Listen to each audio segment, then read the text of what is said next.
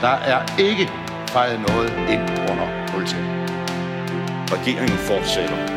Derimod er det ikke nødvendigt, at statsministeren fortsætter. Der er ikke noget at komme efter. Per Helle, pas rigtig godt på dem. De er kun til lås. Fordi sådan er det jo. Ja, jeg kan bare sige, at der kommer en god løsning i morgen. Velkommen til Ministertid, programmet, hvor en forhenværende minister interviewer en anden forhenværende minister. Mit navn er Simon Emil Amitsbøl Bille. Jeg er tidligere økonomi- og indrigsminister, men det skal ikke handle om mig. Det skal derimod handle om dig, Christian Rabia Madsen. Velkommen til. Tusind tak. Savner du at være minister? Jeg er blevet politisk ordfører, det er også spændende. Men øh, det er nok sjovere at tiltræde, end det er afmønstre. Og øh, det, jeg laver nu, er spændende og intenst, men jeg synes, jeg bruger mig selv lidt smallere, end jeg gjorde som minister. Så der er nogle af arbejdsopgaverne, som jeg savner. Og så savner jeg selvfølgelig noget af den afgørende, sådan lidt mere executive, udførende indflydelse. Christian Rabjerg Madsen, indrigs- og boligminister 2. maj til 15. december 2022 i Mette Frederiksens socialdemokratiske etpartiregering. I begyndelsen af maj 2022 forlader justitsminister Nick Hækkerup Folketinget for at blive direktør i Bryggeriforeningen. Det fører til en mindre rokade i den socialdemokratiske regering, og du, Christian Rabia, bliver udnævnt til ny indrigs- og boligminister. Hvordan foregik selve udnævnelsen? Jamen, den øh, foregik sådan set lidt sjovt på, øh, på et nødspor øh, ved motorvejen ude ved Køge. Og øh, det var ren held, jeg tog telefonen, da, da statsministeren ringede. Vi har 1. maj i Kolding, og jeg var på vej til, til København med min kone på min hustru Anne på passagersædet, og så to børn øh, på, på bagsædet. Og øh, de var trætte. 1. maj er man tidligt op. Så de var blevet mere eller mindre pacificeret med gurlig gris. Og, øh, Det er en metode, jeg kender. ja, det er, det, er meget, det er meget brugt, tror jeg. Tusind tak, Gulli Gris. Men øh, den ene øh, iPad, som jeg husker, det var, øh, var løbet tør for strøm, så de havde fået min telefon og se det på. Og så øh, på et tidspunkt, så bliver, da vi kommer til Køge, har vi kørt et par timer, og så er der så kommet juice på, på iPad'en igen, så vi laver så byttet. Og så, øh, da jeg får telefonen tilbage om på bagsædet, man må ikke kigge på telefonen, når man kører bil, men jeg, jeg ser så, lige da jeg får den der øh, tilbage fra, fra Gurle Gris, at, øh, at der ligger en besked fra statsministeren. Og, øh, og det øh, siger jeg så til min kone, det må vi nok hellere øh, lige kigge på. Øh, jeg var politisk, jeg var politisk ordfører, øh, så det skete jo, at jeg kunne få en henvendelse fra statsministeren, Aha. men det var alligevel sådan, jeg lige tænkte, det må vi hellere kigge på. Var der sådan en regeringsomdannelse i luften? Det var der vel på grund af Nick? Det var der jo ikke. Nå, det var der ikke. Og det er jo det, der gør min udnævnelse, tror jeg, særlig. Øh, jeg har også selv siddet der, om ikke ventet på et opkald, så i hvert fald tænkt, at jeg ikke lige skulle lave noget den aften, for der kunne komme et opkald. Fordi man kunne håbe på, man kunne håbe var- det tidligere, Ja. ikke? Men, men, øhm, men den dag anede jeg jo ikke, at øh, Nick Hækkerup hellere ville sælge bajer øh, og være talsmand for, øh, for Så for du troede, det bare var, så at sige, en almindelig opbringning fra statsministeren om, at der var en eller anden sag, du skulle hjælpe med? Helt, helt oprigtigt, så sagde min kone, er der, er der et eller andet, du skal have skæld ud for? Det, det kunne jeg ikke lige komme på. Der havde været en udtalelse fra enhedslisten om et eller andet relativt perifært, som jeg havde taget uden at koordinere, men det lå, oplevede jeg helt inden for mit prerogativ som ordfører, så jeg var egentlig ikke så nervøs. Men omvendt var der ikke noget i luften, så jeg havde ingen forudanelser i forhold til, hvad det var. Men altså, hvor alting er, øh, så øh, står der, om jeg, må, øh, om jeg kan... Øh, om jeg er kontaktbar, og det er man selvfølgelig, når, når statsministeren øh, skriver. Og, og så skrev hun så, at hun ville ringe, og så kørte vi sådan set øh, lidt videre, og så, øh, så ringer hun så, og så ender vi så på sådan en motorvejs, øh, ikke tilkørsel, men nedkørsel ude i nød, nødsporet, det eneste sted, vi kunne, vi kunne Ja. være. Så jeg tager faktisk telefonen, og så placerer bilen der, og så springer om på den anden side af, af autoværnet. Og så imellem lastbiler og personbiler, og det larmer jo frygteligt sådan et sted, øh, 2. maj, så står jeg så der øh, først på aftenen og taler med statsministeren. Og hvad hun siger var direkte, hun går vel direkte til sagen, eller hvordan?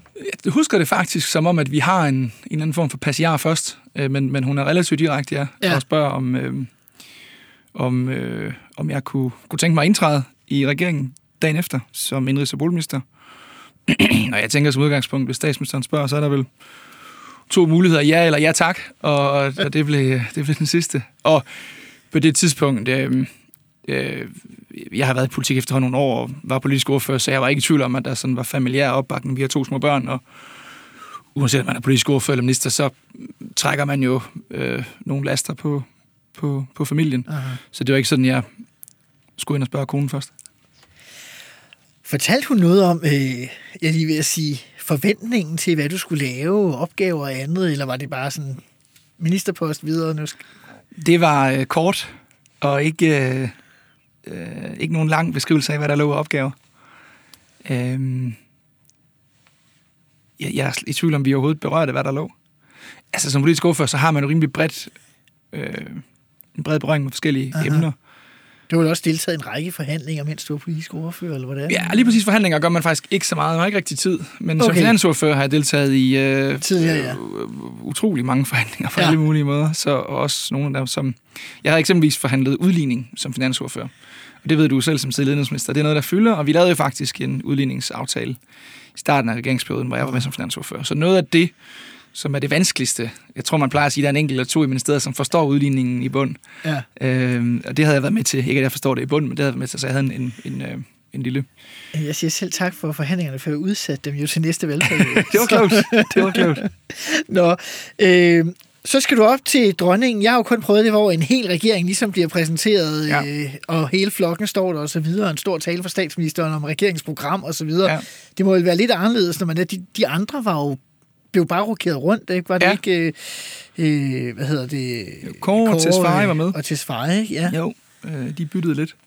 Øh, jamen, Så du var vel meget i centrum for begivenheden, Ja, det kan man faktisk godt sige. Jeg, jeg tror i virkeligheden, at der sådan, øh, i forhold til at få fortalt om, hvad man gerne ville med området, var der måske lidt større lydhørhed, fordi jeg var den- eneste nye, om man så må sige. Ja. Øh, lidt mindre prompt og pragt måske, øh, men lidt mere fokus på politikken, og det bekom mig egentlig rigtig fint. Jeg var, på den måde var det... Øh, hvis man bliver udnævnt som indrigsminister i en regering af 20 eller 23, så er det jo åbenlyst, at øh, man får ikke lige to forsæder på, på dagens Der er næste nogen, der avis. er mere smæk for skillingen hos. præcis. Ja, Ja, ja. Øhm, jeg har været inde og se øh, på video øh, din øh, overdragelsesforretning, mm. Mm. øh, da du tiltræder. Findes det på video? Og den findes på video. Jeg er Okay. inde på, på Altingets hjemmeside. Okay. Og øh, du gør meget ud af det her med at blive minister for sammenhængskraft. Hvad ligger der i det? Jamen, der ligger og lå vel det i det, at vi har to store udfordringer. Dels, at øh, byerne bliver øh, ubeboelige for mennesker med almindelige indkomster, fordi at en turværelses lejlighed på Nørrebro koster 4 millioner. Og øh, så ligger det i det, at der er nogle byer, som tidligere har været velfungerende, hvor der er lidt mell- længere imellem husene, øh, der er der for få, der bor, og det vil sige, at de lokale fællesskaber falder fra hinanden. Jeg er selv fra Ølgud, hvor man kan se, at butikkerne lukker. Ja. Ølgud er en relativt stærk by, men hvis du så går lidt udenfor for Ølgud og tager en by som Tistrup, ikke at jeg forventer, at lytterne lige kender den, men sådan en, en lille stationsby, så, øh, så lukker butikkerne, og, og, øh, og der bliver færre klasser, og de øverste klasser flytter måske til en større by. Aha. Øh, fodboldholdene bliver færre, og så er det fællesskaben bliver udfordret. Og det er nogle noget, det tror jeg er, altså jeg tror, hvis vores demokrati skal fungere, så skal man føle, at det er godt, og der er gode muligheder for at bo og leve og virke og være i alle dele af vores land. Det er Men, vigtigt. men jeg vil sige, hvad kan man gøre? Fordi regering efter regering har jo de senere år øh, prøvet at gøre noget ved det her. Og øh, det skaber jo både popularitet nogle steder, men det skaber også meget utilfredshed mange steder. Det virker som, problemerne bliver lidt med med at være der. Altså, jeg tror ikke, at det er sådan en problemstilling, som man kan ordne over et par år. Så det skylder man nok også ærlighed omkring. Mhm. Mm-hmm. Det håber jeg, jeg har illustreret i mine citater. Man kan sikkert finde nogen, hvor jeg helmodigt har sagt, at nu skulle problemerne løses. Men, men, øh, men, men man kan vel sige, at noget af centraliseringen er jo en konsekvens af politiske beslutninger. Det vil sige, at løsningen kan også øh, løses politisk. Uh-huh. Øh, og det handler jo om at sikre, at der er uddannelsespladser, sikre, at man faktisk kan få et øh, almindeligt belåning på sit hus. Og også sikre, at der i de store byer er alternativ til dyre ejerlejligheder, nemlig almene boliger. Det var noget af det, jeg beskæftigede mig ganske meget med. Men er der ikke også en øh, international trend, altså ligesom der var i 1800-tallet, så er det vel nærmest igen nu, at folk de stormer til, til byerne overalt i verden. Jo, det er der. Men jeg synes ikke, man som politiker skal læne sig tilbage og sige, at der er en international trend, og derfor skal vi ikke gøre noget. Altså, jeg er selv opvokset, som jeg sagde, i, i, det, i det sydjyske, i en mindre by, så jeg føler en stor forpligtelse, også valgt i Syddanmark, til at sikre, at der er gode rammer for at bo overalt. Og det var derfor, jeg sagde, som jeg gjorde, nemlig, at jeg ville være minister for samlingskraft. Hvis vi lige går tilbage til, da du begynder som minister, hvordan blev du egentlig modtaget af embedsværket? For et er jo det politiske. Der er også et system i ministeriet, man skal arbejde sammen med. Jamen, jeg synes, jeg blev modtaget øh, fantastisk godt. Jeg synes, jeg havde et meget velfungerende ministerium. Aha. Veldrevet ministerium.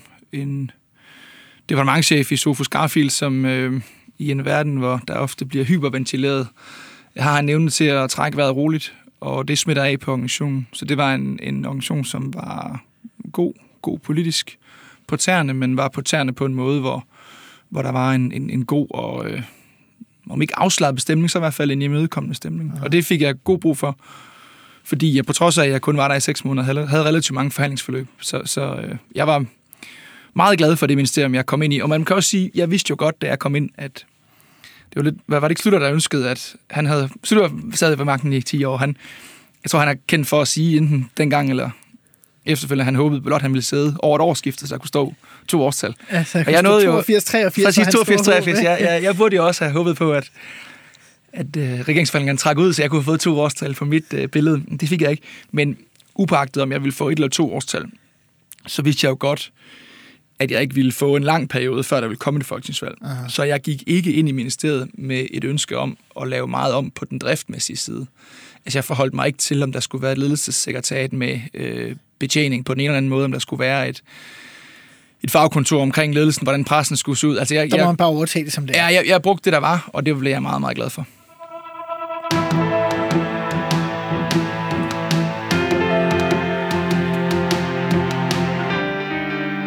Fik øh, uh, nævnt, Christian Rabia, så øh, når man kigger på det, så øh, er der alligevel en del aftaler, der kommer ud af det der ministerium i de uh, måneder, uh, du er der. Noget af det første, du er med til at lave, det er økonomiaftale for kommunerne. Det er allerede i juni måned, hvor du bliver udnævnt i, i maj. Uh, der bliver jo strammet godt op på anlægsbudgetterne. Øh, faktisk skåret fra 20,2 milliarder øh, til 18,5. Øh, det er sådan pænt voldsomt, og vel også... Øh, altså, der bliver den politiske virkelighed ramt, altså den, øh, den rigtige virkelighed af inflation og alt muligt andet bliver ramt af måske de planer, øh, som regeringen havde, da man kom til, hvor man gerne ville give flere penge osv. Altså, hvordan opleves det som socialdemokratisk indrigsminister at skulle lave de, øh, de laveste anlægsbudgetter i 15 år?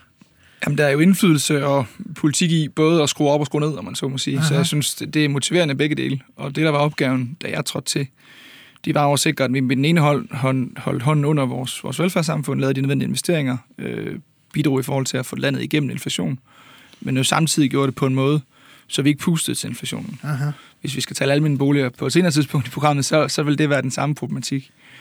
Og en af de øh, veje til at sikre, at man ikke puster til inflationen, det er jo at sikre, at der ikke bliver bygget for meget i det offentlige, fordi så bliver der plads til, at man kan bygge i det private. Der var også hele udrulningen af fjernvarme og hele den grønne omstilling. Der var meget gang i byggesektoren, da jeg var boligminister. Så det var en bunden opgave at sikre, at kommunerne holdt igen med aktiviteten. Og det er jo klart, at, at øh, det er... Øh, man har nemmere gang til KL's øh, udvalgsmøder, øh, når man skruer op, end man har, når man skruer ned, men begge ting er vigtige. Men selv under finanskrisen og så videre, der skruer man faktisk ikke så langt ned for anlægsrammen for kommunerne, som I gør nu. Det var en meget ansvarlig indrigsminister, vi havde på det tidspunkt.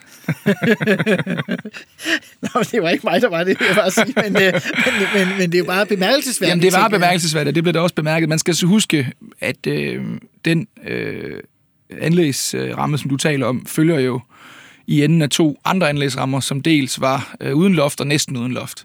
Så kommunerne havde jo haft betydelige muligheder for at få øh, udført anlægsarbejde, fordi man jo under corona i starten havde en fornemmelse af, at byggeriet ville gå i stå. Mm-hmm. Og derfor så kommer det efter nogle år, hvor kommunernes anlægsloft havde været meget, meget stort. Så på den måde er der en vis balance i det, men det rummer også nogle udfordringer, fordi en række kommuner havde sat gang i nogle projekter, mm-hmm. som så løber over flere øh, på en anden følgende år. Så der har været kommuner der, eller jeg ved, der er kommuner der, som har været presset i forhold til at øh, få bygget det nødvendige, fordi der var noget af deres anlægsramme, som var besat af eksisterende projekter. I hæver så øh, serviceramme 1,3 milliarder. Det er lavere end de andre år under den regering, men højere end mange andre år, hvis man ja. ser på det. Øh, men der er alligevel altid sådan et dilemma og en diskussion mellem regeringen og kommunerne. Kompenserer man for de opgaver, der skal være, og de investeringer, der skal være fremadrettet? Ja. Hvordan oplevede du egentlig det sådan indefra? Fordi når man sidder ude, så tænker man altid, hvor fanden løser de det ikke bare? men pludselig sidder man i det, og så kan man jo ikke bare kaste milliarderne efter. Jeg kan godt høre, at du også har været indrigsminister på spørgsmålet. Jeg håber, der er nogen af lytterne, der også får noget af det. Øh, jamen, det oplever man jo... Øh, det oplever man jo som en almindelig robust politisk diskussion. Ikke? Altså, Aha. borgmesterne har jo et, et legitimt ønske om at få nogle flere penge, og det kan jeg sådan set godt forstå. Øh, vi har et ønske fra regeringen om, vi havde et ønske fra regeringen om at holde hånden under vores velfærd, investere, løse nogle af de udfordringer, der er på det specialiserede socialområde, altså mennesker med, med handicap, samtidig med, at pengene skal passe. Og det er jo det sidste, der er regeringens opgave også. Og det er jo det, der er udløst. Og så tager man jo debatten. Altså, Og det er jo med venstre borgmestre, det er med S-borgmestre. Og det kan jo godt derfor nogle gange blive lidt ja, robust. Hvordan oplevede du den der armlægning med kommuner og for så vidt også regioner? Øh, Det er jo sådan Jamen, et, er et hemmeligt op- rum, mange mennesker ikke kommer ind i. Ja, altså... Øh, det er jo en forhandling, men også en forhandling, hvor man godt ved, at man skal være enige til sidst, ikke? Så er der nok ikke nogen af forhandlingspartnerne, der går ind i rummet med det udgangspunkt, det kan være, at vi kommer ud uden en aftale. Og det giver jo en vis, det ved du også selv, der kan godt være øh, hårde ord og meningsudvekslinger, men, men grundbassen er konstruktiv. Aha. Fordi det er anderledes end på almindelige Christiansborg-forhandlinger, hvor det kan være, nej, det vil vi sørge ikke være med til. Ja, du har jo også deltaget i forhandlinger om eksempelvis topskatten, som ikke blev til noget. Øh, det og der sige. kan være andre eksempler på det samme. Aha. Øh, kommunernes økonomi er ikke en af de aftaler, som kan ende med en ikke-aftale, sådan inden for almindelighed. Og derfor så går begge parter ind i det konstruktivt. Derfor kan der godt være diskussioner. Og særligt øh, den del omkring det specialiserede socialområde var jo hård. Øh, dels fordi det handler om mennesker med nogle hårde skæbner, det handler om handicappede. Og et område, som jo er et, en, en udfordring. Det har det været for tidligere regeringer, din regering, det kommer det til at være for nuværende og fremtidige. Et sted, hvor, hvor man virkelig har øh, brugt mange penge, hvor behovene er steget, men hvor man ikke for alvor har løst problemerne, og hvor vi nok skal til at kigge på, om man kan gøre noget bedre og smartere. Jeg kan ikke være med at spørge. Det skal, og måske det sidste spørgsmål, der har så øh, voldsom karakter, jeg selv har været indrigsminister. Men jeg vil ikke være med at lægge mærke til, at jeg var inde og genlæse aftalen her i udsendelsen, at der var også øh, en, øh, en pulje til skattenedsættelser for mm. 150 millioner. Jeg kan huske, da jeg selv var indrigsminister, der øh, kritiserede Socialdemokratiet mig for, at vi blev ved med at have de puljer Ja. til skattenedsættelser. Så derfor kan jeg ikke lade være med at give et lille drildt spørgsmål omkring øh, en etpartiregering kun med jer. Øh, hvem stod så så fast på kravet om, at det skulle blive ved med at være der? Jamen, det følger faktisk af, af aftalen med, øh, med Venstre omkring udligning, at, øh, at der skulle være øh, den balance i det, at hvis nogen sætter skatten op, skal andre sætte den ned. Derfor skulle man have de puljer. Og jeg tror egentlig, at øh, upagtet, at øh, der har været diskussion tidligere, at det er fornuftigt, at man har de puljer, fordi ja. der er øh, kommuner, som ønsker både at gå den ene og den anden vej. Og hvis ikke de, hvis ikke de ønsker at ramme hinanden, så, så øh, eller hvis ikke man kan få nogen til at sætte øh, skatten enten den ene eller den anden vej, så er det godt at have nogle puljer, som kan understøtte den, den, den lyst. Så jeg tror, det er et fornuftigt redskab. Lad os forlade øh, kommuneforhandlingerne. En anden aftale, der kom ret hurtigt efter du blev indrigsminister, det var en aftale om øh, planlov for grøn øh, omstilling. Øh, det var vel forberedt ret meget, øh, inden du kom i, i, i ministeriet, så, øh, så det skulle dribles i mål. Men kan du ikke prøve at sige noget om, hvorfor det var så vigtigt i forhold til den grønne omstilling at få lavet den her aftale? Jo, jeg tror ikke, jeg fornærmer nogen, hvis jeg siger, at øh, det aftalespor var... Øh, øh, jeg tror, det var mere... Hvad skal man sige det? Det var nok mere kørt surt, end det var forberedt i virkeligheden. Eller sådan, det, det havde kørt ganske længe. Og, øh, jeg tror, at øh, der havde været mange møder. Jeg tror, at man... Jeg kan ikke huske antallet, men det var grotesk mange møder. Så var det kørt i 14 måneder, da jeg kom til. Så jeg Øh, jeg kortslutede faktisk processen der, eller, eller sagde, at nu, nu måtte vi stoppe med at have møder med hinanden. Aha. Og så øh, tog jeg nogle øh, gode drøftelser med øh, de parter, som var i forlid. Øh, Altså, du siger, at stoppe med at have møder med hinanden. Ja. Altså alle partier ja, samme vi, tid? vi kunne ikke eller? have flere øh, multilaterale møder. Det, det, det, jeg havde ikke været med til nogen, men jeg kunne høre fra øh, velinformerede kilder, at det var øh, slut med at øh, lave fremskridt der. Du ved jo selv, hvis man sidder alle sammen sammen, og tingene er kompliceret, så kan det være svært at få noget frem der, fordi man, man våger hinanden. Og der var også øh, stillet ufattelig mange spørgsmål, og man havde ligesom var ind i en proces, som var ukonstruktiv i forhold til anden løsning. Så jeg stoppede de møder og tog nogle bilaterale drøftelser, først på telefon og efterfølgende faktisk en række bilaterale drøftelser med partierne, og satte os så først sammen igen, øh, da jeg kunne se, at der var en, en fælles mængde. Hvad var det, der gjorde gennembruddet? Åh, oh, det ved jeg ikke. Øh, jeg tror, at... Øh, jeg tror i virkeligheden, at det man kunne se, det var, at vi havde nogle ønsker omkring, øh, hvordan man skal bygge eller ikke skal bygge store butikker i, i, øh, i omkring de store provinsbyer. Uh-huh. Det ville vi helst ikke bygge mere. Og Venstre havde nogle ønsker omkring øh, nogle flere sommerhuse og nogle ting ved kysterne, som vi ikke ville. Og så var det ligesom, at den, det slagsmål var, eller den uenighed var ved forhandlingsbordet, da jeg kom. Og jeg tror måske, jeg kunne konkludere, at den, den kommer vi ikke længere med. Så hverken øh, I eller jeg vinder den her. Øh, vi, vi må lægge den til side og sige, det kan vi ikke. Uh-huh. Og så prøvede jeg at få fokuseret på noget af det, som vi faktisk var enige om. Uh-huh. Og, og det tror jeg måske i virkeligheden var det, der gjorde gennembruddet. Og så tror jeg også, at øh, det var en øh, driver for de forhandlinger, som så hænger sammen med de forhandlinger, som handler om øh, mere grøn energi på land, uh-huh. at vi havde behov for, på grund af krigen med Ukraine, at sikre, at der blev produceret mere grøn strøm i Danmark. Og der er der mange, der gerne vil lave grøn strøm på havet. Øh, det vil jeg også gerne. Men grøn strøm på den her side af 2030, det foregår på land, for det tager for lang tid på havet. Så det vil sige, hvis vi skal gøre noget ved energipriserne, hvis vi skal frigøre os fra Putin, hvis vi skal have grønne biler, hvis vi skal have grøn erhvervsliv på dansk grøn strøm, så skal der bygges på land. Og det var planloven et fundament for, sådan så vi i en anden kreds kunne lave aftale om at firedoble øh, produktionen af grøn energi på land. Uh-huh. Så på den måde så fik jeg måske også lidt hjælp fra, altså alle ansvarlige partier kunne se, at det er ikke sjovt at lave flere vindmøller og solceller. Ej. Men hvis vi mener det med at frigøre os fra Putin, så kan man ikke diskutere, om det er land eller vand, så er det begge dele, og i første omgang land. Det er som, at øh, alternativ energi er altid positiv, når det er de grønne målsætninger, der bekæmpe Putin, hvor det bliver konkret i ens egen baghave, så... Ja, men måske betød Putin, at der ikke var nogen, der havde råd til at tale om det på et abstrakt niveau. Uh-huh. Nu handlede det om at sige, i dag siger vi nej til øh, sol og vind øh, steder i vores land, hvor vi ikke har råd til det frem, fremadrettet. Det kan være i sådan noget, der hedder herregårdslandskaber. Uh-huh. Øh, det kan være andre steder, men, men vi kan ikke vi har ikke den luksus mere, øh, og det tror jeg egentlig, alle kunne indse. Var det også i, i, der, i den aftale, det med testcentrene for vindmøller kommer, eller er det... Det er en parallel aftale. Det er en parallel. Øhm, vi lavede en aftale parallelt, som handler om, at man skulle udpege områder, som kan være testcentre. Det er lidt en anden... Det er jo ikke produktionsmøller. Uh-huh. Til gengæld er det 450 meter høje. Det, I skal lige... Altså 450 meter, det er... Jeg tror, det er halvanden gang Eiffeltårnet. Eller det, det er... Det er sindssygt høje møller. Aha. Og de kan ikke stå ret mange steder. Øh, De kan faktisk kun stå øh, langs vestkysten.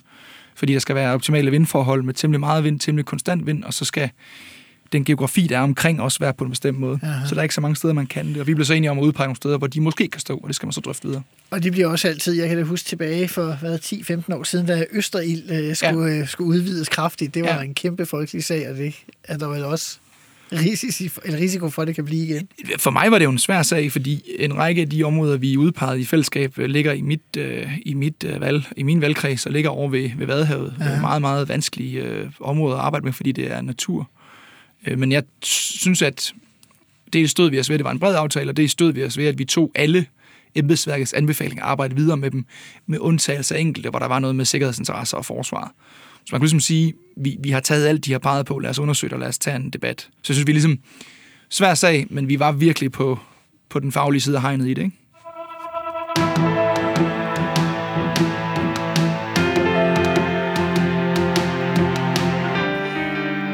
Skal til det eneste faste element i programmet. Fem faste spørgsmål, der bliver stillet til alle de øh, ministre, der kommer forbi, og det er over 50 på nuværende tidspunkt. Øh, og jeg stiller dem derfor også til dig, Christian Rabia Madsen. Det første, det hedder, var der noget, du gerne ville have gennemført, som du ikke nåede i din ministertid? Ja, jeg vil gerne have arbejdet videre med at placere de områder, hvor der skal produceres grøn strøm. Fordi det var svært nok at blive enige om, at vi skulle firedoble det, men det bliver rigtig svært, når man skal placere det. Og den, det lyder sådan næsten lidt masochistisk, men den, er, den, den opgave vil jeg sådan set gerne have fuldt til dørs, fordi det er så sindssygt vigtigt. Det vil jeg gerne arbejde videre med. Ja. Andre ting?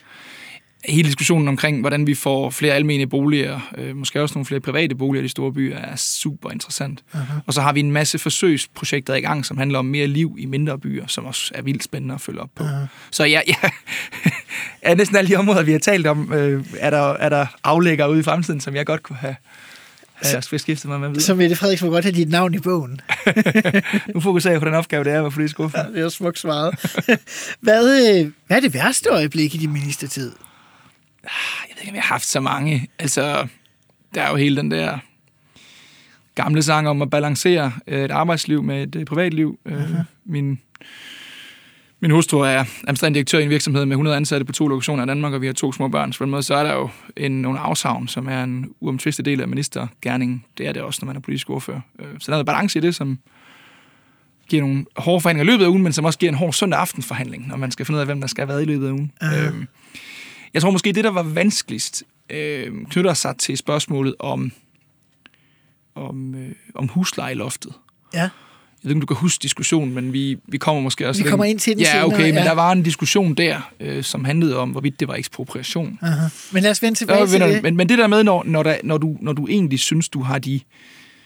Øh, der mener jeg helt klart, at, at vi stod på øh, nogle meget stærke, savlige argumenter, men hvor oppositionen havde held til at bringe tvivl om nogle dispositioner, hvor jeg følte, at det var øh, urimeligt, og hvor det gav en meget lang debat, der var der også traktoret til mink og sådan noget, hvor det var, hvor det var bøvlet. Ja. Det var det arbejdsmæssige mest udfordrende, tror jeg. Ja, ja. Så lige øh, bare tage en enkelt krølle på det, du nævnte først. Mm.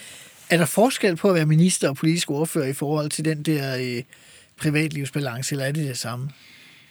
Jeg synes, det er lidt, det er lidt gyngere karuseller, altså fordi jeg tror måske, man arbejder mere som minister, men øh, som jeg startede med at sige, bruger også sig selv lidt bredere, så jeg tror måske, man er lidt mere træt om aftenen. det, der er det positive ved at være minister, det er, at de timer, du lægger fortrinsvis, er op til dig selv, hvornår du lægger dem. Og der er jo kæmpe forskel på, om du selv bestemmer, hvornår du arbejder, eller om du som politisk ordfører kan komme på arbejde om øh, 20 minutter, Ja. klokken er kvart over seks, og du skal have to børn i, øh, i vuggestue og børnehave, og du skal også stille på news om en time, og din kone er måske kørt, ikke? Ja. Så noget af det, jeg er kommet tilbage i øh, som politisk ordfører, var noget af det, jeg virkelig ikke savnede, nemlig den der uforudsigelighed. Så det kan være, der måske er marginalt mindre timer i den opgave, jeg har nu, Aha. men uforudsigeligheden gør i virkeligheden, jeg tror, at, at du oftere er presset, fordi du skal levere på news og, og andre gode folks spørgsmål. Yes. Også der har vi fælles øh, erfaringer. Ja, præcis. Er du enig? Øh, ja, jeg havde ikke børn, da jeg var politisk ordfører, okay. så det er måske en, øh, en fordel der. Ja. Øh, er det noget, du flov over for din ministertid? Nej. Ingenting. Nej, det synes jeg ikke. Altså, der kan jo være en enkelt øh, diskussion, hvor man i frustration har, har talt øh, øh, hurtigere og hårdere, end man ønsker. Jeg synes, noget af det, man lærer som minister, er at, at måske, at måske tænke lidt hurtigere og tale lidt langsommere. Fordi folk rent faktisk gør, hvad man siger, ikke? Ja. Så man lærer på et tidspunkt, at det er en god idé lige at vende skruen, før man siger noget. Altså, du tænker i forhold til embedsfolk? Ja, klart. Ja, ja, ja. Altså, vi havde en god tone og fri tone, man skal være opmærksom på. Jamen så, hvis, hvis noget af det, jeg, om ikke er flov over, men noget af det, jeg kunne have gjort bedre i starten, var, mm-hmm. at man skal som minister lade være med at give en konklusion i en indledning af et møde. Fordi så lukker du diskussionen, så får du ikke nok ud af embedsværket.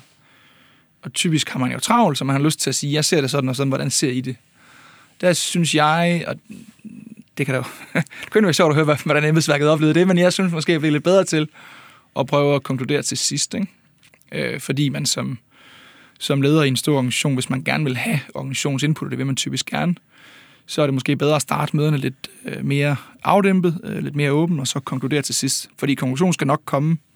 Øh, du kan få alle gode råd i verden, men der er jo stille, og de kigger på dig, når beslutningen skal, skal træffes. Og der er det en god idé, hvis du vil have maksimalt ud af alle folk, Aha. at du undlader at give din konklusion i indledningen. Men i virkeligheden vel en klassisk ledelsesfejl, ikke kun i politik, men også andre steder. Ikke? Altså, nye ledere typisk kommer til at konkludere for tidligt. Jo, det vil jeg tro. Nu har jeg ikke øh, været leder øh, i det fredag erhvervsliv, men jeg tænker, at det er meget det samme. Jeg drøfter det jo med min hustru, som er leder, og vi har haft nogle af de drøftelser. Det havde vi selvfølgelig også inden, så man prøver jo at, at tænke sig om, men der er jo ikke noget, der er så god en lærermester som virkeligheden. Hvad er den største revkage, du har lavet? Jamen ja, revkage, de konnoterer jo sådan noget, et eller andet, som er lidt forbudt, eller noget, hvor man snød nogen. Det, det, øh, det, det kan jeg ikke. Det tror jeg ikke, jeg har gjort som minister. Eller, altså, jeg, jeg var så heldig at være minister i seks måneder, hvor vi virkelig altså lavede mange aftaler. Så derfor har jeg lavet mange politiske aftaler, som ja. jeg er glad for. Jeg, jeg ved ikke, om det kvalificerer til en revkage, det tror jeg ikke. Det gør jeg nok ikke. Så har vi det sidste spørgsmål, som jo er det hårdeste i den her. Hvem var din værste kollega? Jamen, det, kan, det vil jeg ikke svare, eller det synes jeg, det har jeg ikke lyst til at svare på. Øh, fordi jeg har ikke øh, lyst til at, at, at hænge nogen ud, særligt ikke, hvis ikke de er i studiet og kan sige, at de synes, det var min fejl. Øh, men det er klart, at øh, det man som... Øh, øh, som minister forhandler du med partier, vi var en etpartisregering, så du forhandler jo hele tiden med oppositionen. Og, øh, og der kan du godt synes, at øh, de andre kan være øh, hårde og urimelige, men til sidst øh, skal du finde hinanden. Du står op hver dag jeg skal finde 90 mandater. Så jeg, jeg ville, havde ville have nemmere ved at pege på gode kollegaer, end jeg ville på dårlige kollegaer. Og du havde vel også netop, fordi I var så lille en regering, færre ens flertal hver gang, ikke? Altså, selvom står du op. selvfølgelig havde de røde øh, støttepartier, så er du nødt til at have skiftende flertal. Men du har jo skiftende flertal. Ja. Altså det har vi jo i Danmark, fordi for lige arver du jo. Så upagtet, hvordan regeringsfarven er, så er konstruktionen på Christiansborg jo typisk brede og broede. Det er jo vildt godt for vores folkestyre, for det gør jo tingene, øh, beslutningerne bare længere, ikke? Men, men øh, særligt i en etpartisregering står du op, altså det er jo ikke mig, der har fundet på den sætning, men du står op hver dag og skal lede efter dit flertal. Ja. Og det gør at man bliver glad for sine kollegaer.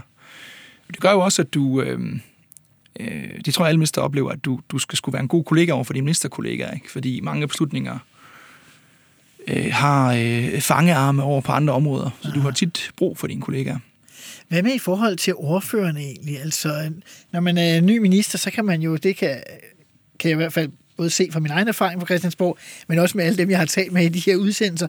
Det er meget forskelligt, hvordan ministerne bliver modtaget af sådan en øh, ordførerkreds. Det kan både være, vi har gamle ordførerkolleger, hvor er det fedt eller et eller andet, men det kan også være, at du tænker, nå, hvad fanden ved han om det? Nu skal vi lige, øh, nu skal vi lige øh, gøre ham opmærksom på, hvordan tingene hænger sammen på det her område først. Ikke? Jamen, hvis de tænkte, at de ville kanøfle mig, så opdagede jeg det ikke i hvert fald. Jeg Okay. okay. synes, øh, altså mange af de politikere, jeg havde noget med at gøre, øh, Heini fra Venstre, eller Mette Abelgaard, øh, eller andre, har jeg haft forskellige forløb med. Øh, jeg var jo ikke sådan helt ny i politik, da jeg blev minister, så på den måde så øh, oplevede jeg, at, at øh, jeg blev taget godt imod. Konstruktivt imod. Det er vel også en fordel, at du både havde været politisk ordfører og finansordfører, så du, dine fangearm på Christiansborg også havde været langt ude. Ja, altså, der var masser af ting, som var svære ved at blive ny minister, men kontakten til de andre politikere var ikke en af det. En af de dele, jeg synes var vanskeligt. Vi vender tilbage til de her spørgsmål om 20 år. Yes. det er godt.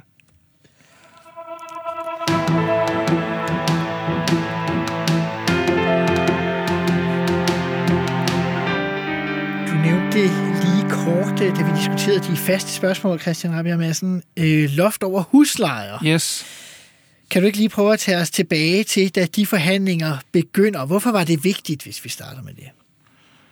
Jamen, det var jo vigtigt af flere forskellige grunde. Altså, dels var der jo et reelt problem. Øh, Inflationen. ja, det, det er jo teknisk, men der er jo en, der er nogle boliger, øh, 160.000 legemål i det her land, som er, øh, hvor lejen er reguleret sådan, at hvis priserne stiger, inflationen stiger, så stiger lejen også. Og i år, hvor inflationen er 2%, er det ikke noget problem, så stiger det bare stille og roligt. Det passer med, hvad man får i løn. Men hvis inflationen pludselig stiger til 10%, 11%, Så det er meget mere end lønstigningen. Ja, det betyder, at folk skal gå fra hus og hjem, og det betyder også, at selvom du måske stiger i løn over de næste par år, så, så stiger du ikke i løn nu, og regningen skal betales nu. Så vi havde en situation, hvor der var nogle mennesker, som var alvorligt i knibe. Mm-hmm. Og det havde jeg jo fået meldinger om i virkeligheden sådan over en periode, havde også gået og drøftet med mine kollegaer, med mit hus, kunne man gøre noget. Og på et tidspunkt kommer der så også et medialt pres, altså medierne begynder at skrive om det, og casen begynder at være der. Og det øh, løber jo sammen i, at, at vi, øh, vi er enige om i regeringen, at det her skal vi forholde os til. Der er også forskellige partier på Christiansborg, som begynder at komme med forslag. Øh, og så starter vi så en, øh, en forhandling op om det. Og øh, det bliver jo, som du selv lige var inde på, jo nogle, øh, også nogle skarpe diskussioner, fordi I ender med at, at lave et loft af det 4 procent. 4%, ja. I to år. I to år, ja. ja. Ja. Og det er ikke alle på Christiansborg, øh, der er enige i det. Øh, netop fordi du siger, at oppositionen de, øh, siger, at det her det er ekspropriation i forhold til dem, der ejer boligerne. Øh, nu kan de jo ikke få de penge, de, kan jo, de har også nogle regninger, der skal betales ja. I en inflationstid. Ja. Altså man skal jo være opmærksom på, at det her det er forhandlinger, der kører i en situation, hvor alle ved, at valget er lige om lidt. Du ved jo selv, hvad er valgtrummer, og her taler vi ikke sådan, det er ikke den, det er ikke den, den lille bongo, vel? Det, er- det er stortrummen, der hamrer afsted med valg. Den hammer afsted med, at de radikale har sagt, at de vil vælte din regering øh, Præcis. Altså, der var jo til valgkamp. starten af oktober, så valget, ja, valgkampen var det Den var faktisk. i gang, ikke? Ja, ja. Så det er jo et ekstremt giftigt miljø at lave forhandlinger i. Så udgangspunktet var tæske vanskeligt, og oppositionen øh, var selvfølgelig ekstremt kritiske. Og hvem ved, hvordan det havde set ud med flertallet, hvis vi havde været i en situation, hvor der ikke havde valgtrummer. Det ved jeg jo ikke. Øh, det kan jeg ikke vide. Men det kan man jo gisne om.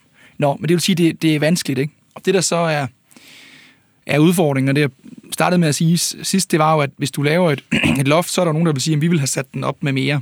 Og det er så det tab, vi, vi, øh, vi får. Uh-huh. Og der var nogen, der argumenterede for, at det ville være ekspropriation, og dermed øh, noget, man ikke kan gøre uden at betale øh, erstatning. Og typisk vil man gå udenom ekspropriation, men det er strengt nødvendigt. Men øh, vi havde jo selvfølgelig i vores øh, lovforberedende arbejde spurgt Justitsministeriet. Der er der så den krølle, at Justitsministeriet de siger, eller skriver, vi havde dem også over til et møde, hvor der var justitsministerielle embedsfolk, som så skulle øh, redegøre for notatet, men de skriver i notatet, som jeg vidste i dag er offentligt, der er ikke tale om ekspropriation i almindelighed. Det betyder i Justitsministeriets øh, lingo, at der ikke er ekspropriation. Det betyder, at der er ikke ekspropriation, men de kan ikke vide i 160.000 eksempler, om der kan være en enkelt, som har en forretningsmodel, som gør, at han bliver ramt så uforholdsmæssigt hårdt, at der er alligevel ekspropriation. Aha. Det er en relativt Det er ikke en sådan, det vil være, forkert af mig at sige, det er en helt almindelig formulering. Men det er heller ikke en ualmindelig det er ikke en ualmindelig formulering, og det er en formulering, som har været på lovgivning, som alle partier i Folketinget har stemt for igennem årene øh, nogle gange. Så du kan ikke i den slags sager få en stærkere formulering øh, fra øh, Justitsministeriet. Men kombinationen af, at der er en vis åbenhed i formuleringen, og at valgtrummerne ikke kun bullerede, men spillede for fuld musik, gjorde jo, at det var virkelig noget, der kunne bruges. Og hele diskussionen omkring ekspropriation trækker jo og trækker også, om ikke andet så retoriske tråde tilbage til, til Mink-sagen, uh-huh. som gør, at den er ekstremt delikat øh, for regeringen og for mig. Så jeg følte en vis frustration over, at jeg stod med, hvad jeg vidste var Justitsministeriets øh, stempel på, at det her kunne man gennemføre, hvis man ville politisk, uden ekspropriationsudfordringer. Uh-huh. Og så en opposition, som kunne tage fat i, øh, i medierne og sige, jamen prøv her, der står kun i almindelighed. Men føler du, svaret blev misbrugt, fordi der var en borgerlig opposition, der i virkeligheden havde forberedt en valgkamp, der skulle bygge ovenpå et bestemt billede af regeringen og statsministeren i forhold til, at der var Mink-sagen, der var magtfuldkommet, det, var, det skulle være sådan lidt uden i kanten, det i virkeligheden bare var det, de gjorde. Altså trak de den for langt? Jeg ved ikke, om det blev misbrugt. Det blev i hvert fald brugt. det blev brugt, ikke? Aha. Det blev kørt hårdt. Og det er klart, det, det gør jo, at, at man som minister synes, at dels øh, her er der et problem, som vi bør kunne være enige om, vi skal løse. Og dels øh, mener jeg, at det er i forhold til spørgsmålet om ekspropriation, der er ikke så meget at komme efter. Øh, så kunne man jo sige fra de andre partiers side, vi vil ikke af nogle politiske årsager, men man vælger ligesom at køre den på det her spørgsmål. Det, det var giftigt og svært og intensivt. Men øh, det er selvfølgelig tavligt, så derfor spørger jeg, når jeg ser dit smil, når du svarer, øh, skal jeg så også lægge i det, at du som øh, tidligere og nuværende politisk ordfører jo også godt måske kan forstå, at man griber fat i sådan et halmstrå, Ja, hvis ja. man er på den anden side. Ja, altså, øh, hvad er det, man siger? An opposition role is to oppose, ikke? Altså, de, de, skal jo, øh, de, de, de, de, skal jo, de skal jo gå til bid, de skal teste os, de skal mm. udfordre øh, magten. Og alene det, at der i et øh, lovgivningskompleks øh, kompleks bliver diskuteret ekspropriation, gør jo, at det er oppositionsrolle at efterprøve det. Og det, det synes jeg er, øh, det, det er meget demokratisk.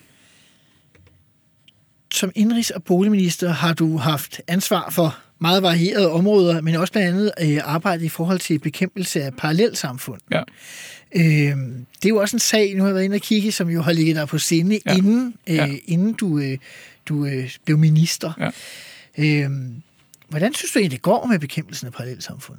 Det går relativt godt. Altså, tallene går i den rigtige retning med kriminalitet og i forhold til øh, at være på arbejdsmarkedet.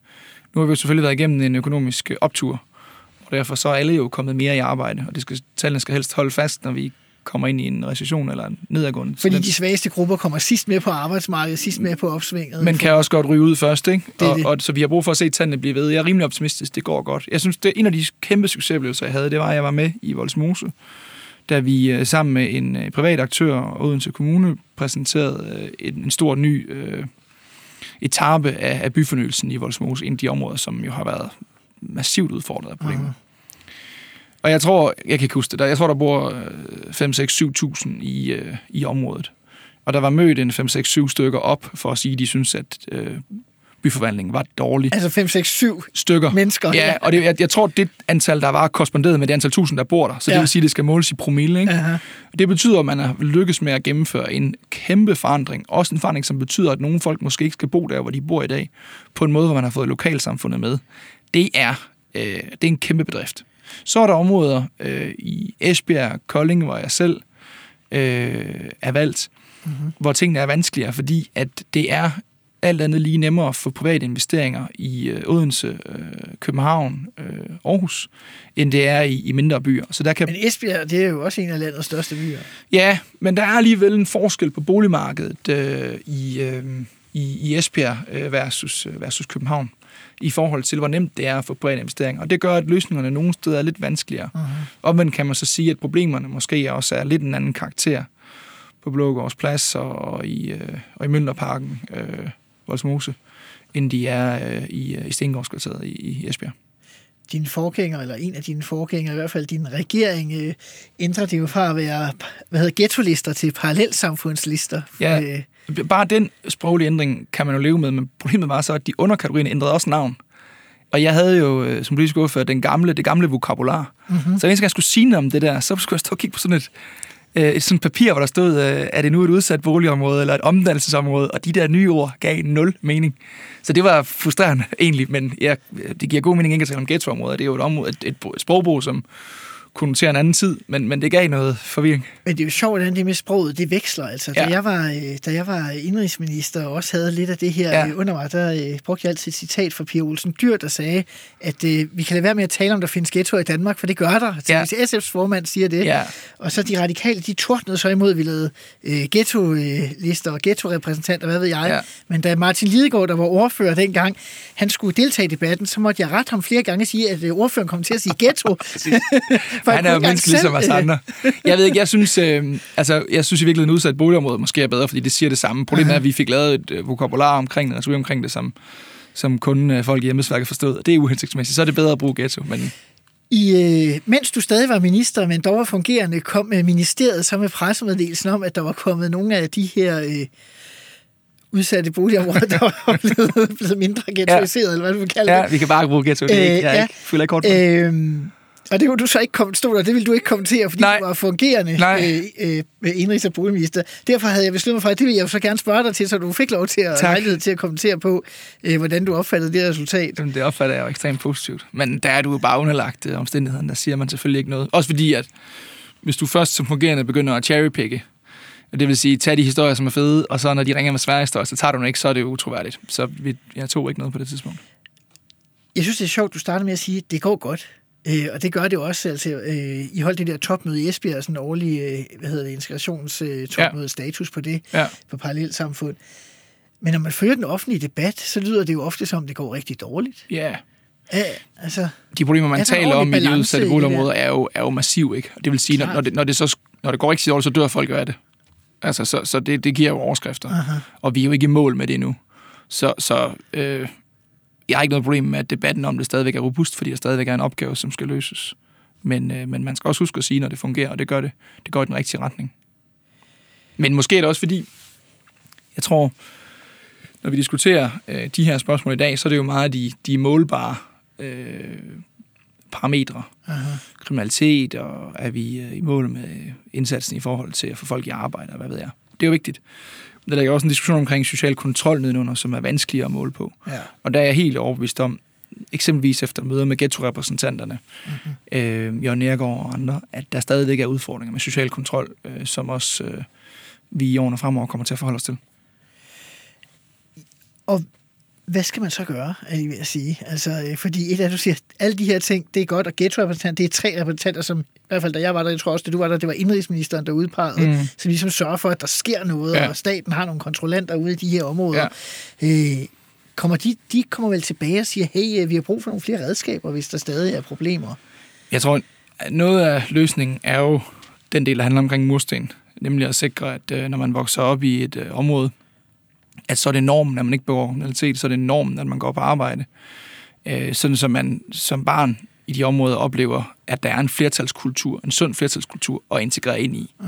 Altså det ødelægger integrationen, hvis det, man integrerer ind i, er øh, arbejdsløshed og for høj kriminalitet. Uh-huh. Så der er noget omkring mursten. Men det er klart, at når man er færdig med murstenene, så er der også noget inde i hovederne, inde i kulturen, øh, i noget omfang inde i, øh, i, øh, i et, øh, en forkvaklet måde at udøve religion på, hvis den bliver ekstremt konservativ.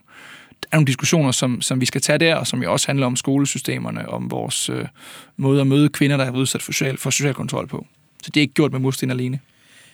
Men hvis vi alligevel så til sidst øh, i den her runde lige bliver ved, ved murstenene, øh, kan du forstå, hvis nogen ser, at der er et socialdemokratisk dilemma i, at på den ene side så øh, har I et hårdt arbejde for at fremme almene boliger, ja. og på den anden side så virker det som, at øh, alle de her parallelsamfund og sociale problemer, de koncentrerer sig så også om de almene boliger. Ja. Altså, der må da være et eller andet mærkeligt dilemma i det. Det er der også i hvert fald så minimum at forklare det, ikke? Fordi på den ene side vil vi gerne fjerne nogle almene boliger, og på den anden side så var mit største problem, at jeg ikke kunne få bygget nogen, fordi Aha. priserne var på en måde, som man ikke kunne bygge almene. Så det var svært at forklare. Men det hænger jo sammen med, at almene boliger, der hvor der er for mange af dem, øh, bliver en del af problemet, fordi at det gør, at øh, dem, der bor der, i for høj grad har nogle af de samme udfordringer socialt. Hvorimod at i nogle områder, hvor vi ikke har så mange almen, der er almen en del af løsningen. Og jeg tror, øh, at vi om øh, 10-15 år vil have et noget andet billede af, hvad en almen bolig er. Fordi vi i øjeblikket bygger almene boliger, som er ekstremt attraktive, og som er langt billigere end naboejendommen, som er privat.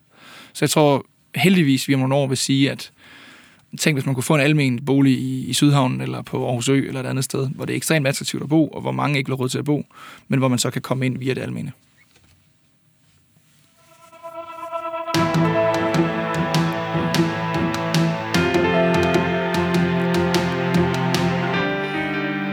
Ved Folketingsvalget i efteråret 2022 går Socialdemokratiet i lighed med Moderaterne og de radikale til valg på en bred regering hen over midten i dansk politik. Og det bliver ikke ved snakken. Efter historisk lange regeringsforhandlinger kan Socialdemokraten Mette Frederiksen fortsætte som statsminister. Men den hidtidige socialdemokratiske etpartiregering bliver erstattet af en regering bestående af Socialdemokratiet, Venstre og Moderaterne. Hvordan er det egentlig som socialdemokrat at skulle i regering med sin hidtidige modstandere? Jamen, det betyder, at man mentalt lige skal, skal, skal strække sig en gang. Omvendt øh, ved du jo også, at øh, selvom man er modstander, så er man jo også samarbejdspartner. Altså lige så vel som Mette Abelgaard og jeg, eller Sofie Løder og jeg, eller tidligere øh, Jakob Ellemann og jeg, da jeg var miljøordfører, kunne have uenigheder, så var det jo også os, der at end of the day skulle lave en aftale. Så, så det der med at lave aftaler er jo ikke ret fremmed, når man arbejder i dansk politik, heldigvis. Så der er der skal, måske er der ikke så langt, som vi gør det til, men man skal lige øve sig. Men altså, hvis man har set, hvad øh, Mette Frederiksen og Lars Lykke har sagt gennem årene, eller hvad Sofie Løde har sagt om Mette Frederiksen, og måske også andre har sagt øh, om hinanden, øh, så kan man jo godt forstå, hvis folk er udefra, der ikke har været så dybt inde i det, som du og jeg tænker, hvad pokker er det, der foregår? Ja, og hvad kan man lære af det? Måske at man skal overveje, hvad man siger, ikke? Og, øh, og måske skal man også som politiker øh, være bedre til at forklare, at selvom vi er uenige, og selvom bølgerne går højt, vi er jo, vi er jo passionerede omkring det, vi laver, ellers så gjorde vi det ikke, så har vi sådan set på Christiansborg et, øh, et rigtig godt samarbejde. Og, og hvis man kigger på det, bred regering eller ej, så er det jo 80-90% af lovgivningen, som bliver lavet bredt. Så selvom vi ikke har været i regering med hinanden tidligere, så er vi jo vant til at samarbejde. Altså, øh, vel alle de aftaler, vi har talt om nu i dag, med undtagelse af en enkelt, er jo lavet bredt, også fra min ministertid. Uh-huh. Så ja, vi kan være drabligt uenige, men, men vi skal jo finde hinanden til sidst, og det gør vi heldigvis også. Nu gør vi det så på en ny måde. Og man gør det vel også som minister, det kan jeg i hvert fald huske selv. Jeg ved ikke, hvordan du har haft det. Altså nogle gange, når man tænkte, ah, prøv at høre, hvis jeg lige ændrer to kommaer, så kan jeg få tre partier ekstra med. Altså ja. bare sørge for, at, at så mange er glade som muligt, så jeg også har dem til noget andet senere. Nå, og du ved, øh, nogle gange tænker man måske også, at skal vi bare lande den her, komme ud med aftalen, få de gode overskrifter, komme i gang med at ændre virkeligheden. Altså, der kommer en dag, hvor det kan vise sig, at det var guld værd, at du fik det sidste, øh, måske lille borgerlige parti med. Fordi pludselig er det lille borgerlige parti blevet, blevet stort, men så er de med i et forlig, som gør, at de ikke kan ændre det, eller kan ændre det, eller hvad pokker ved jeg. Altså, det er sjældent en god idé at gå efter at gøre så smalt som muligt. Det er næsten altid på den lange bane en god idé at gøre det så bredt som muligt.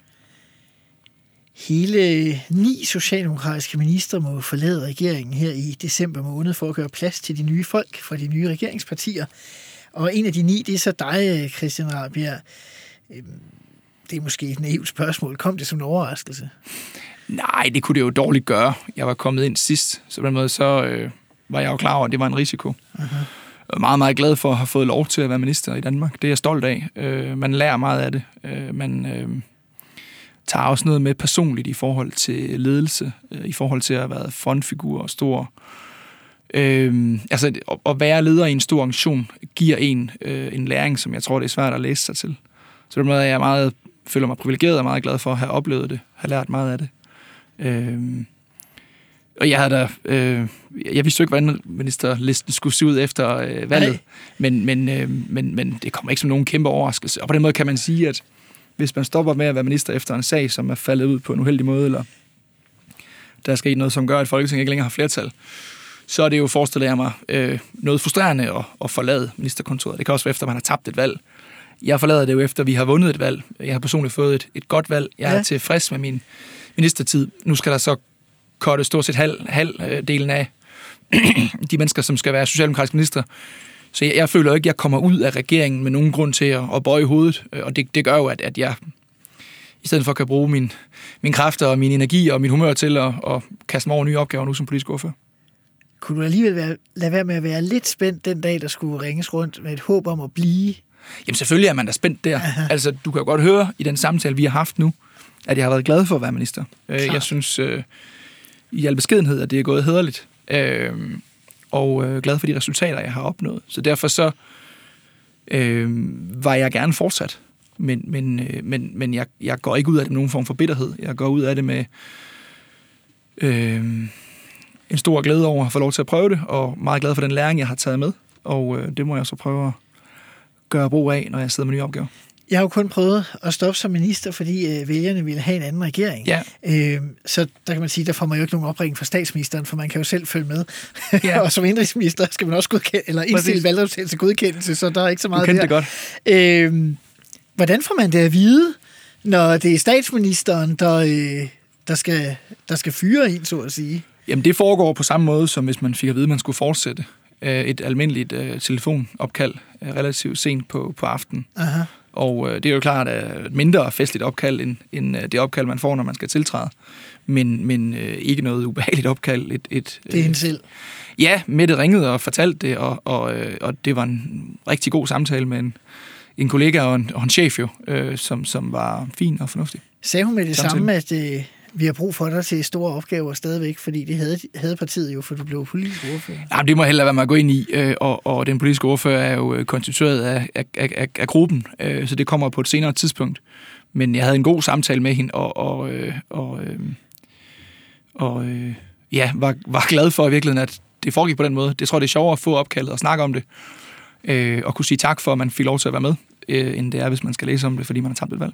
Christian Rabjerg, du er tilbage som politisk ordfører, men jeg går ud fra, at ministerdrømmen stadig lever. Som politisk ordfører, så fokuserer man på sin opgave, og så er det statsministerens prærogativ at sætte ministerholdet. Det har været en fornøjelse at have dig med. Tak fordi du ville. Tak for det, Mark. Mit navn er Simon Emil Amitsbøl Bille. Du har lyttet til Ministertid på 24-7. Husk, at jeg nu også hver fredag sender Ministertid live et eksklusivt debatprogram om aktuel politik, hvor adgangsbilletten er et forhenværende minister på visitkortet. Jeg er tilbage med en klassisk omgang Ministertid i næste uge. Tak for i dag.